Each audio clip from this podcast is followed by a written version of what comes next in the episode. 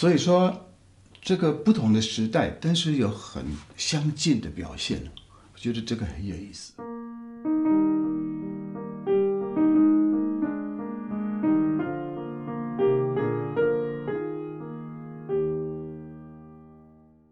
大家好，我们今天玩一个游戏，老天爷让你到以前的时代去会见你崇拜的伟大人物，你会选择谁？你会选择哪个时代？呃，好，我们从中国的伟大人物来讲，你会选择秦始皇吗？或者是选择这个成吉思汗？可能。不会啊，这个比较麻烦，也许会被斩头了，也说不定啊、嗯。那种比较好强的那种残败、残暴的那种人物，我们大概没什么兴趣啊。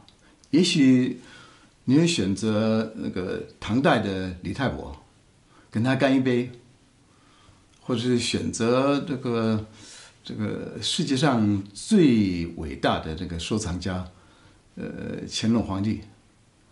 嗯，要是我的话，我会选择那个陶渊明。我觉得陶渊明从从他的作品，还从他的做人，呃，也是一个非常伟大的人物，非常使得人家钦佩的。他写的那个《桃花源记》，也就是说，我们到一个一个天堂，一个非常的这个完美的一个世界去。所以，我们对那个旧时候，旧时候。都会有一种有一种崇拜，有一种怀念的一种心理啊，觉得以前好像很多事情比现在好。那我们现在从音乐来讲啊，你选择什么哪个时代？你又想到要看谁？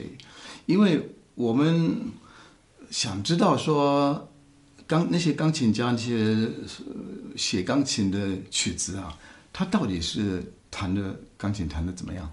像肖邦啊、贝多芬的，他到底是什么样子表现呢？这个我们完全无法知道，所以我们常常想到说：“哎呀，我我如果生在呃一八二零年的时候，那个贝多芬还在，那肖邦刚十岁，嗯，那个时候很多伟大的音乐家出生。”呃，一八一零年啊，就是肖邦呢、舒曼、呃、华格纳、李斯特、呃、孟德尔森很多，所以你如果说是在呃第十九世纪，差不多一八四零年啊，那些人都可以看得到。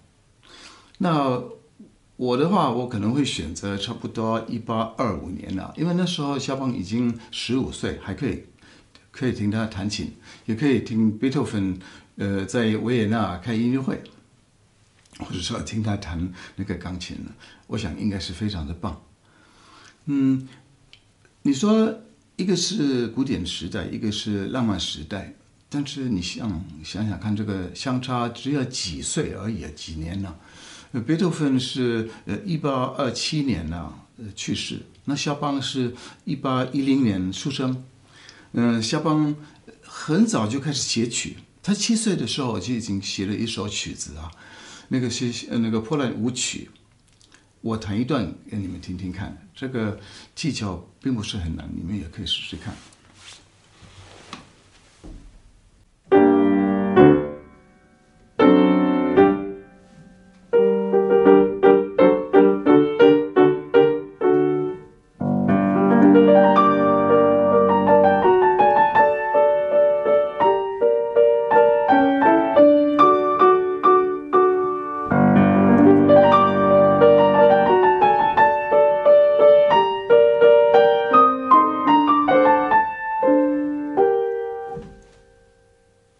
想想看，七岁就能写这么一个曲子啊，这个只是前面一段啊，后面还有，嗯，他技巧已经是很像肖邦以后的那个风格。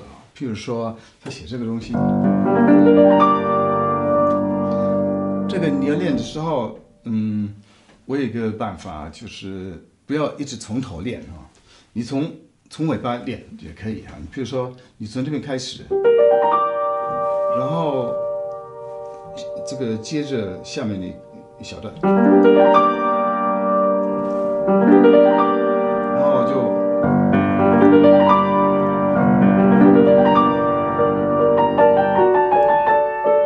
我很多技巧比较难的地方，我都喜欢从后面开始，然后慢慢的延长到前面去了。这样子的话，你后面会越来越熟。平常我们是前面熟，嗯，后面就比较感到比较难，比较陌生。所以前面很有把握的，那下面就那个把握就越来越小。所以我往往是从从后面开始。那你说那个七岁的肖邦，一八一七年就写这个破烂舞曲，这个是 G 小调的哦。贝多芬几年前也是写一个 G 小调的一个曲子。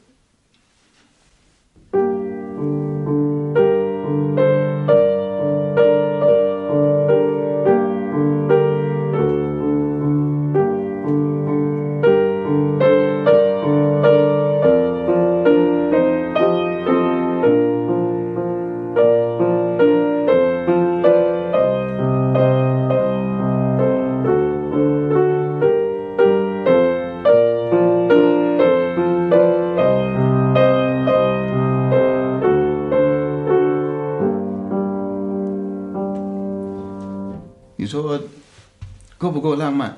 我觉得非常的浪漫。那个是在从那个第二乐章第二十五首钢琴奏鸣曲第二乐章，也是 G 小调。所以说这个不同的时代，但是有很相近的表现，我觉得这个很有意思啊。所以有时候你可以用浪漫时代的这个风格，古典派的、古典的时代的这个钢琴曲子来表现的也都可以哈，并不是说分的那么清楚。所以能够生在我说一八一八二五年或者一八二七年，贝多芬还在，肖邦已经很出名，在在波在那个波兰那边已经很出名。那个时代见他们会多么好。这个我们是做梦，嗯，也许是呃晚上呃喝了呃第二第三杯葡萄酒，讲这个梦话啊，嗯，跟朋友讲，你会愿意生在哪个时代？你们试试看，这个挺有意思，聊这个事情挺有意思的。好，谢谢。